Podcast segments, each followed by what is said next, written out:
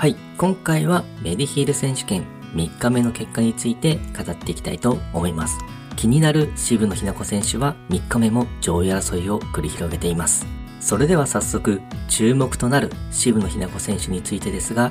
68の4アンダー、通算9アンダー、3位タイとなっています。前半ずっとパーが続くプレーとなっていますが、7番ホールでは2打目がグリーンの奥に行ってしまうピンチの場面、下りの傾斜を警戒しての高く上げるアプローチが寄せきれずでしたが、下りの長いパットを沈めてピンチをしのいでいきます。8番ホールパー5では2オンに成功し、イーグルパットはわずかにショート、バーディーが先行していきます。前半は35で折り返していきます。後半11番ホールでは難しいホールとなるのですが、長めのパットを決めてのバーディー。13番ホールパー3ではティーショットがピンに絡んだショット。日本人のギャラリーも多いようで、ティーショットの時には入れーという声がかかっていました。ただ、下りのパットで慎重になりすぎたのか、ショートしてしまいパーとなっています。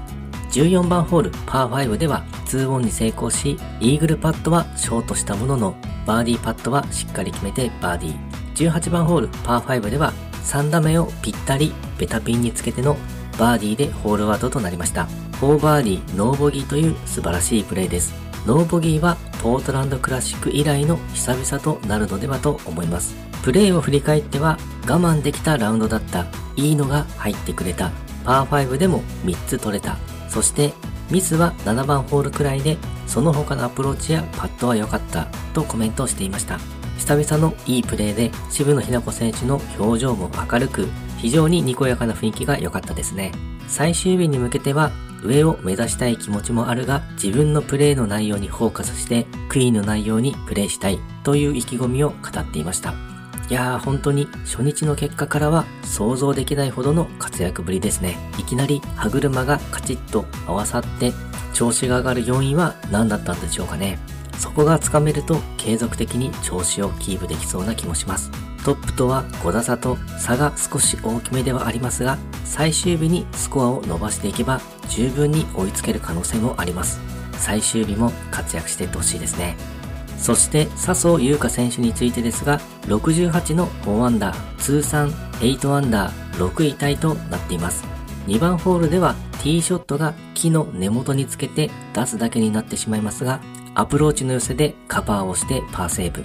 4番ホールパー3ではティーショットがピンに絡んでパットをしっかり沈めてバーディーが先行します。前半は35で折り返していきます。後半10番ホールでボギーが出てしまいますが、12番ホールでは2打目がバックスピンでベタピンにつけてのバーディー。14番ホールパー5では3打目のアプローチを寄せてバーディー。16番ホールでは2打目がグリーンカラーからのバックスピンでベタピンにつけてバーディー。18番ホールパー5では3打目のアプローチを寄せてバーディーでホールアウトとなりました。5バーディー、1ボギーの内容となっています。パッティングを新しいスタイルにしたようで、その成果も出ているようですね。プレーを振り返っては、全体的に安定していたので結果につながったとコメントをしていました。そして最終日に向けては、やることをしっかりやって楽しんで頑張りたいと意気込みを語っています。最終日上位争い、そして優勝争いの展開が楽しみです。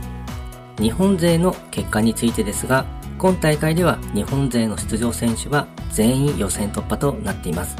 渋野日向子選手は通算9アンダーで3位。笹生優花選手は通算8アンダーで6位。上原綾子選手は通算3アンダーで33位。2バーディー、2ボギーという結果になっています。ショットの調子は良かったようなのですが、スコアを伸ばしきれずという感じだったようです。最終日はビッグスコアを出していきたいと意気込んでいました。そろそろシード権も気になってくる時期なので、少しでも順位を上げていきたいところですね。頑張っていってほしいです。古江彩香選手は通算3アンダーで33位。2バーディー、ノーボギーというアンダーパーでのプレーとなりました。フェアウェイキープ率が100%、パーオン率が94%とショットが安定していたのですが、ただパットが34となっています。グリーンが思ったよりも重く距離感が合わなかったようですね。最終日も落ち着いてプレーをしていきたいというコメントをしていたので、またアンダーでのプレーを期待したいですね。はい、今回はメディヒール選手権3日目の結果について語ってみました。今回もゴルフの話がたくさんできて大満足です。それではまた。